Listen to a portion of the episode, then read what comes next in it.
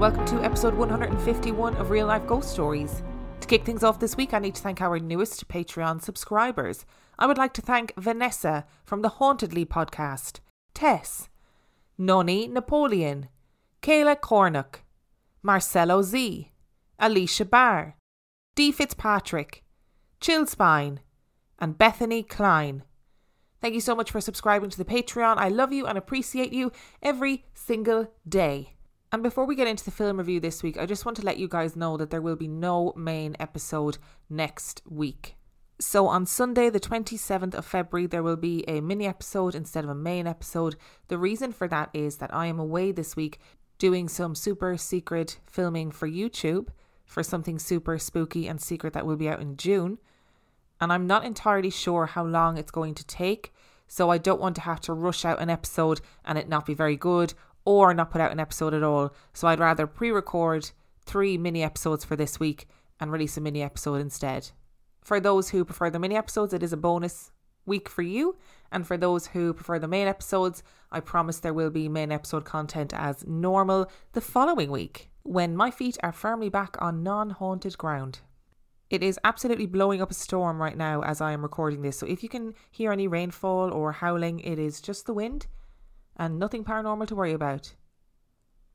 And our film review this week, our film review is Antlers. Antlers was released in 2021. It has 5.9 out of 10 on IMDb and 59% on Rotten Tomatoes.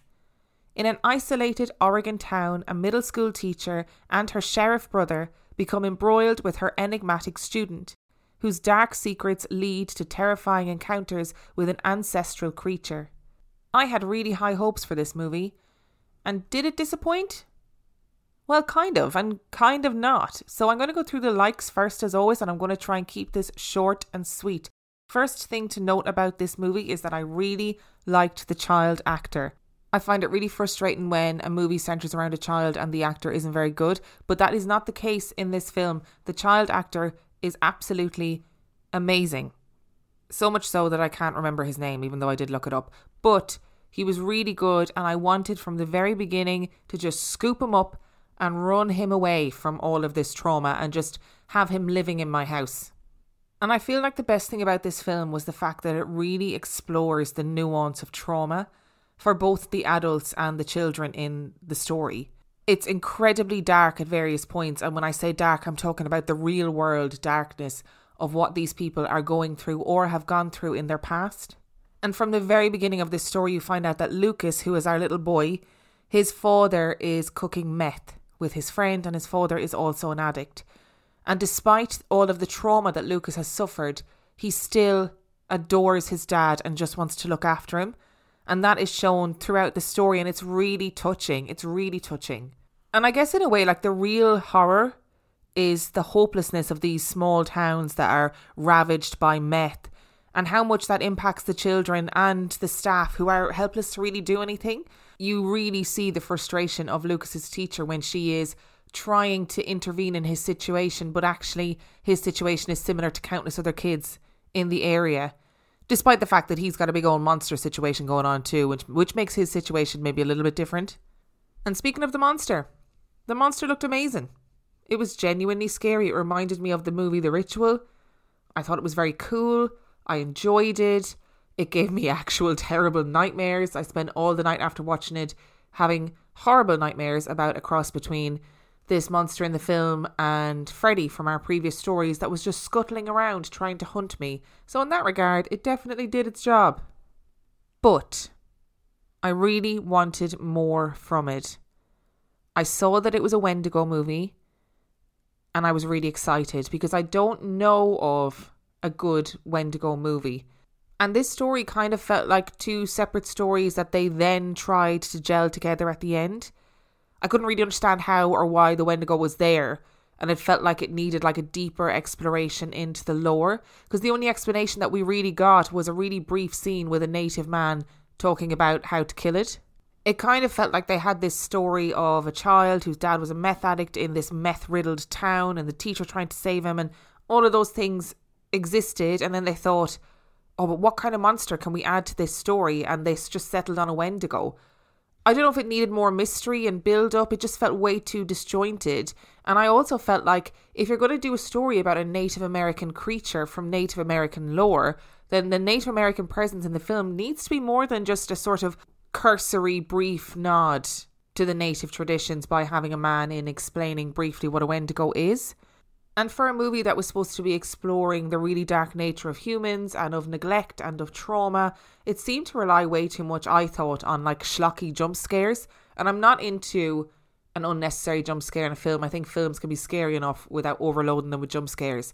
And like I said, the monster looked really cool, but there are really only so many ways that you can see somebody being gored by antlers before it starts to get a little bit boring.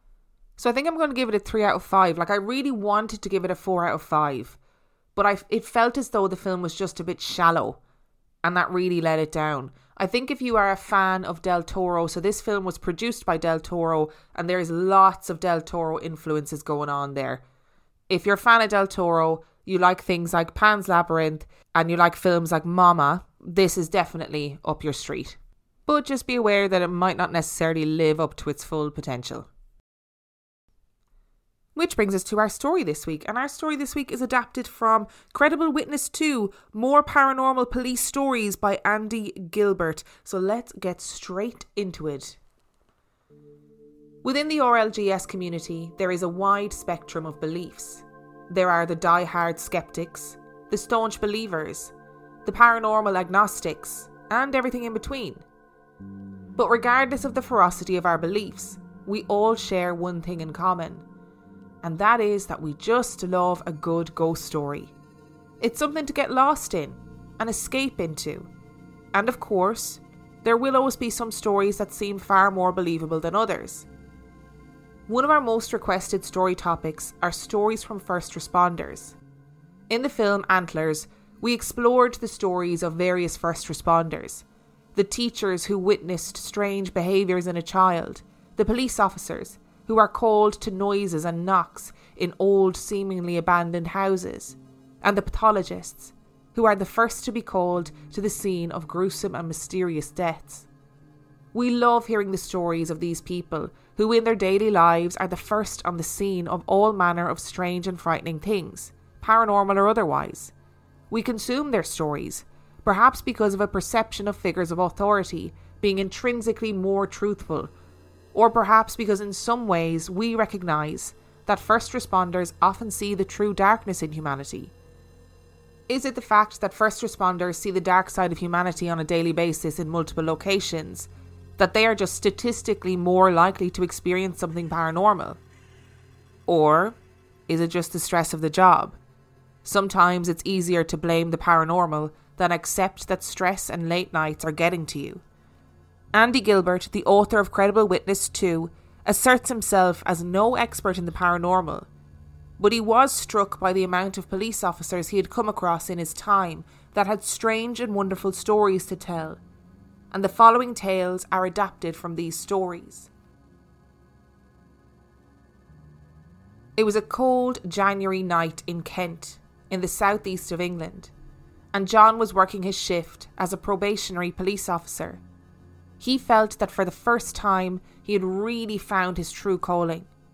That he knew deep in his soul that this was the job he was meant to be doing. The night shift was unpredictable. Some nights it would be slow and frankly boring, and other nights they would be run off their feet. John loved it when it was busy, because each call was unique, each person they dealt with was unique, and he felt like every case added to his experience as an officer. The call came in a few hours into the shift. A woman living in a block of flats had reported a burglary in progress in the flat above her. She explained that her upstairs neighbour worked nights and that she could hear the flat being trashed.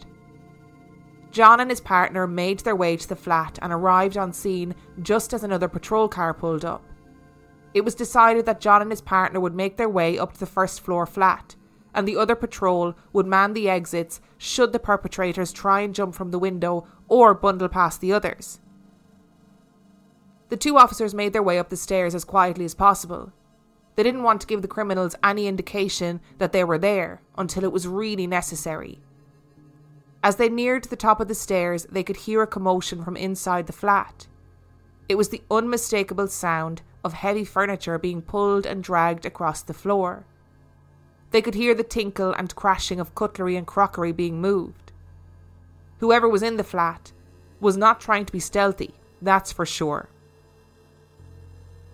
John and his partner waited outside the door trying to decipher how many people were in there. The speed at which the furniture was being moved suggested at least one person was inside, but it was very likely to be more. More backup arrived, and all of the officers removed their truncheons just in case. John shouted, It's the police! We're about to enter the flat. Let's do this quickly and calmly. The noises stopped instantaneously, and an eerie silence oozed from the cracks around the door. In the meantime, the owner of the flat had been contacted. He was a security guard and was working a shift in a nearby building when he got the word that his house was being robbed. He arrived back with a German Shepherd dog in tow, and John used his key to deftly open the door. The officers burst through the door, expecting to see the perpetrators frozen in fear or poised for a fight. But the first thing John noticed was the cold. It was a January night and it was cold anyway. But this was different. This was an icy cold that made him feel uneasy, like his body instinctively knew that it wasn't right. His breath fogged up in front of him as he moved from room to room, searching for the suspects. There was nothing. No signs of life in the flat at all. While the officers searched, John made his way back to the owner who was waiting on the landing. Have you been decorating? he asked him. The owner looked confused at the question and shook his head. John eyeballed him and knew he was telling the truth. I think you better come and look at this. In every room of the flat, the furniture had been piled into the middle of it. Tables, chairs, sofas, you name it, were piled in the centre of each room. Then odds and ends and trinkets were stacked up here, there, and everywhere in little towers. Finally, the upturned dome ceiling light shades had been stuffed with cutlery. The owner walked around the flat slowly, taking it all in, mouth open in shock. His dog refused to enter the threshold, but crouched whimpering at the doorway with her tail between her legs. Eventually, John had circled the flat and was now standing next to the police officers again. She said she would do this, he said in a voice that was barely above a whisper. My wife. She said she would do this. She said she would come back and mess with the furniture. She died three weeks ago. The three patrols returned to the station confused. They had all heard the furniture being moved, as did the woman downstairs. They had seen the absolute carnage in the flat, and they knew that no one had exited the flat. There was only one door in or out, and the only other option was the window, which was manned by two officers and was tightly closed when they entered the flat. They couldn't make head nor tail of it, and decided that ambiguity was their friend when writing the report. They recorded the incident as burglary with intent. And the next night, officers were called to the same chain of events in the same flat. But not all calls carry the same ambiguity. It is unusual but not wholly unheard of for people to call the police and say that they had seen a ghost. And this is exactly what happened to Mark. He was on patrol and received a call from the control room as the closest officer to an incident. It's a weird one, to be honest, came the crackling voice over the radio. They said they've seen a ghost. Mark chuckled and made his way to the location. A ghost could mean one of three things drink, drugs, or mental health issues. Or, obviously, a combination of all three. He drove to a lonely country lane, and the paranormal victims weren't hard to find. A car was pulled over in a country lane with their hazard lights blinking in the darkness. Mark pulled up behind them and made his way towards the car, with his flashlight spanning the road to check for any damage that he might need to be aware of. As he approached the car, he could see four older occupants, and he could also see that they were visibly distressed. He tapped gently on the window and asked if they were okay. The driver barely turned his head and simply said, We hit her. I know we hit her. The four friends had been driving down the country lane, chatting and laughing as they drove, when a woman in a white floor length shift dress stepped out into the road seemingly from nowhere. She turned and stared them down, staring directly at the oncoming car. It was so quick that there was barely any time to react. The driver braced for impact and slammed on the brakes as the woman opened her mouth and let out an unearthly shriek. No impact came as the car slid right through her, and she was gone disappeared as quick as a flash. Mark listened patiently. He was not convinced that they had seen a ghost and instead asked them each to step out of the car so that he could breathalyze them. None of them had any alcohol in their systems. He searched the area for any evidence of an accident and there was no damage to the car and definitely no sign of a woman, paranormal or otherwise. Mark radioed the control room and asked for confirmation that there were no reports of missing women in the area. He did this for the sake of the driver, really, as Mark thought he already knew what had happened. Mark explained to the driver his theory. As the party were driving along, engrossed in their conversation, a large owl had swooped in front of the car and screeched when it saw the approaching vehicle. The shock of the situation had made the occupants of the car believe that they had seen or heard a woman. The occupants of the car looked unsure of themselves now, and after taking all the details he could and assuring them that a team would come and do a thorough search of the area as soon as possible, Mark sent them on their way.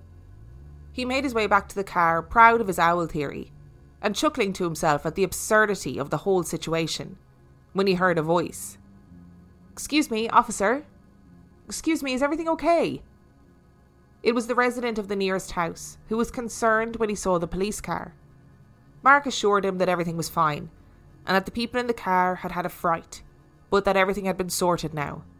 He was careful not to give away any details. Ah, said the man, I see. They saw the woman, did they? Yep. My daughter has had the same experience on this road. Thought she drove right into her, but nothing there. Mark hadn't mentioned the woman, and suddenly realised that it probably wasn't owls. Paranormal experiences on call outs or on the beat are interesting. But what struck me about this book is the amount of officers who reported being witness to alternative investigation means being used on cases. For example, one story outlined a case where a regressive hypnotist was brought in to try and retrieve memories from an injured man, who then went on to give details about the crime that he never could have known. There was a story of a woman who dreamed about a murder and eventually her evidence led the police to find the killer. But that is a whole story for another episode. And there were a number of police officers who tried to use the Ouija board to solve crimes. I have to be really clear here that I don't mean that the British police force are using the Ouija board as a tried and tested method to solve crime. But there are police officers who have found themselves playing a Ouija board and had a particular case on their mind. They were usually playing under the influence of alcohol and ended up blurting out a question relating to a case. And the results are definitely surprising. In 1974, Richard was a police officer, and there was an ongoing case that was proving tricky. There had been a string of armed robberies, and three men had been killed, but there was no suspect to be found. Richard was aware of the case as a young officer and to him it definitely felt like a big one. But they were no closer to apprehending anyone. The killer had been nicknamed the Black Panther. Richard had lost his father the previous year, and his sister had just driven to his house to spend some time with him. Richard and his wife and his sister talked and caught up, having a few drinks while they did. Talk, as it does, somehow turned to the Ouija board, and they decided, bolstered by wine and company, to try their own. They made their own board and used a glass as a planchette and began asking the spirits questions. Some part of them, Richard now believes, was looking for closure after the death of their father. They wanted to contact him and make sure that he was okay. They asked the usual questions that are asked of these things, and eventually they believed they had made contact with their father. They asked for their father's middle name, which the wife and sister did not know, and the board spelled out Lachlan.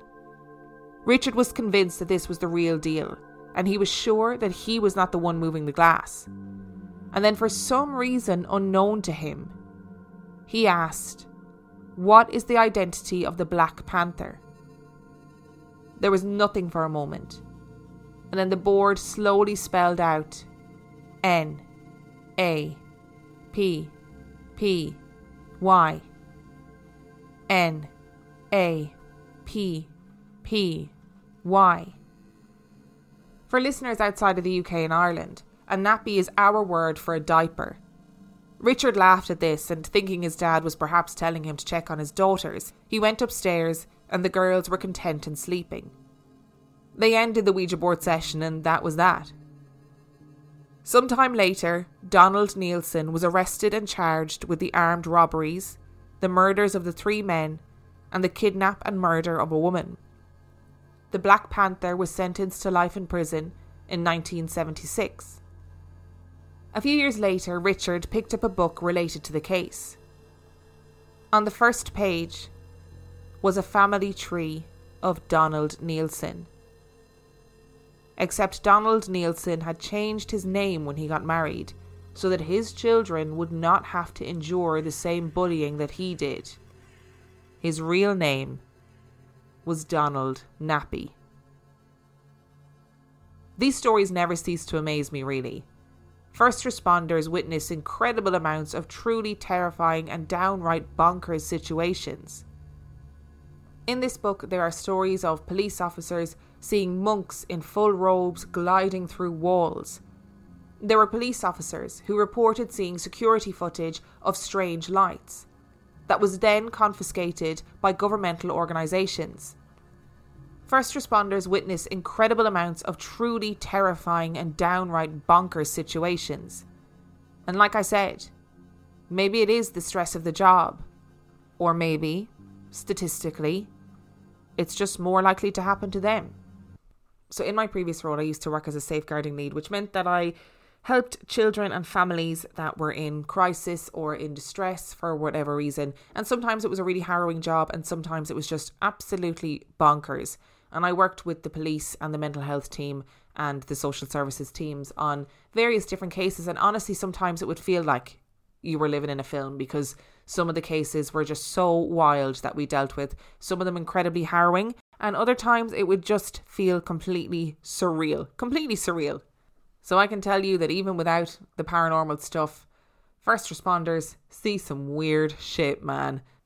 And there were some great stories within this book of police officers who had seen something and went back to the station and said, I think I just saw a ghost, and then were mercilessly teased by their co workers for the longest time. There was also a brilliant story about a police officer who was called to do a sweep of a building because there was all these reports of like banging and shouting from this building that was long abandoned and uh, the police officer burst into a room and what was making all the noise was actually three guys doing a paranormal investigation and that really made me laugh because it felt like that is something that could happen to me. And then i see i wouldn't be able to explain myself properly. I just burst into tears and just say arrest me now i know i've i've, I've done I'm, i've done terrible things i'm sorry the first story that we explore today takes place in Gravesend in Kent. And I thought it was an interesting story because of the sheer amount of witnesses. So it seemed like when I was reading the story, now I could have been totally wrong, but it seemed like there were six police officers called to the scene in all. I assume, obviously, because it was a burglary in progress, and they would be thinking if the perpetrators have weapons, we don't know how many perpetrators there are, so we need as many bodies as possible on the scene. So I understand why there were so many people there. So all of those people experienced something. Presumably, they all heard the furniture being moved around. The woman who called the police in the first place obviously had reason to believe that there was somebody moving around in the flat upstairs. And yet, when they got into the apartment, all of the furniture was just piled up in the middle of the room, and the cutlery and the light shades and all of that mad stuff that happened. And then that poor man seeing this happening and then saying she said she was going to do this, his wife who had passed away. whatever about haunting somebody, you know, I'm all for a bit of a haunting. If I die, I'm going to haunt everybody in my life and I'm going to be an absolute scourge. But I don't think I'd do that. If I said, you know, if I die and I come back to haunt you and I'm going to move some furniture, I, I'd kind of feel like it would be a little bit more subtle than that or a little bit less threatening than absolutely wrecking the place and then shoving all your cutlery in the lampshades. But then maybe it was her way of making sure that he realized it was her and that he didn't try and rationalize it away. Maybe he maybe she was thinking, if I'm going to move that furniture, I'm going to fucking move that furniture and you're going to know it was me. There's going to be no small measures here. Oh, it seems like a bit of an aggressive act though. You know, it seems like it's a bit of a I'm doing this to piss you off. Even after death, I'm still going to piss you off. And I wonder if this is one of these stories where when you dig down into it, not everybody has experienced something. So not everybody in the story has experienced something. You might think there are six, seven, at least seven witnesses. And then when you dig down into it, actually only a couple of people heard something and the other people were told about the stuff that was heard. And then it becomes their story too. And when you actually dig down into it, they themselves haven't experienced anything. So I'd love if there was a way to like find the other officers that were on the scene and say, Did you actually hear something? Did you hear the furniture moving? Or are you basing this on John and his partner's reports?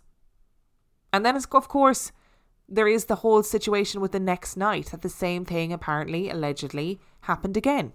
So I don't know. Just to update you all, it is so stormy outside that my lights keep flickering. And honestly, this does not feel like a good time to be plunged into darkness.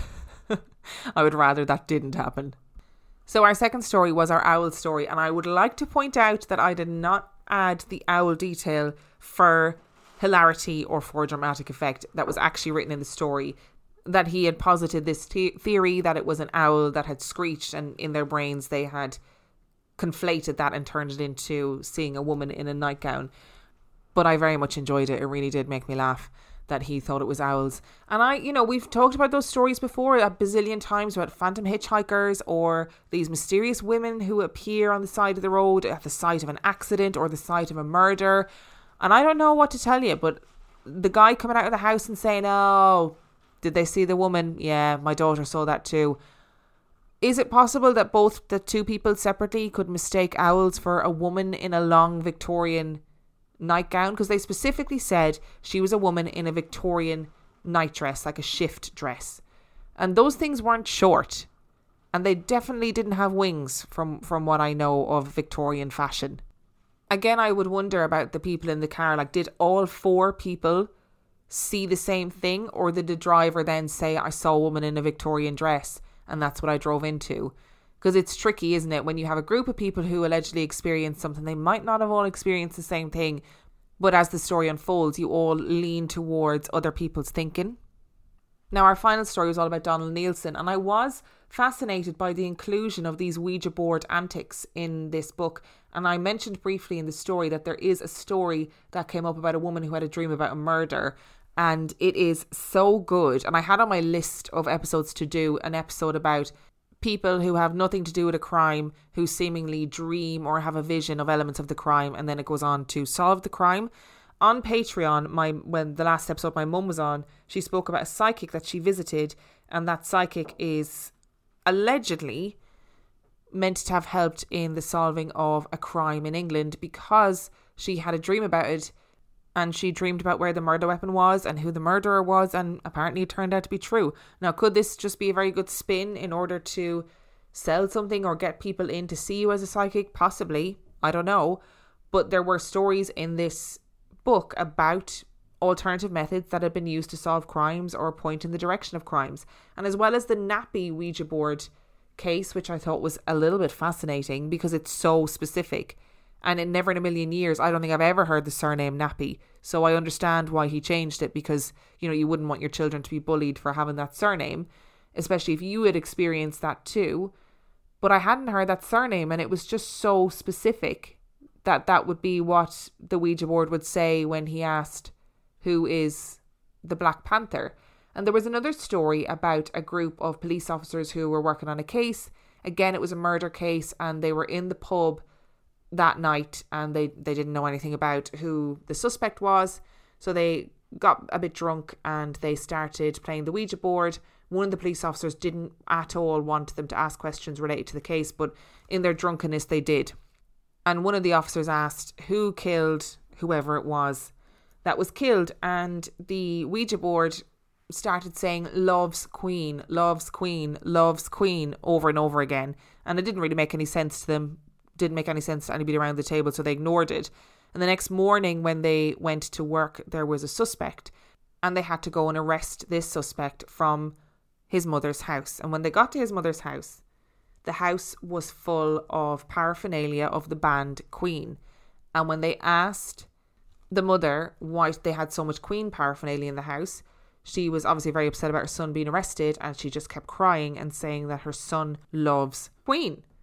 So I don't know, ladies and gentlemen, make of that what you will. Thank you so much for listening to today's episode. If you would like to learn more about Real Life Ghost Stories podcast, you can find out any information that you want or need on reallifeghoststoriespodcast.com.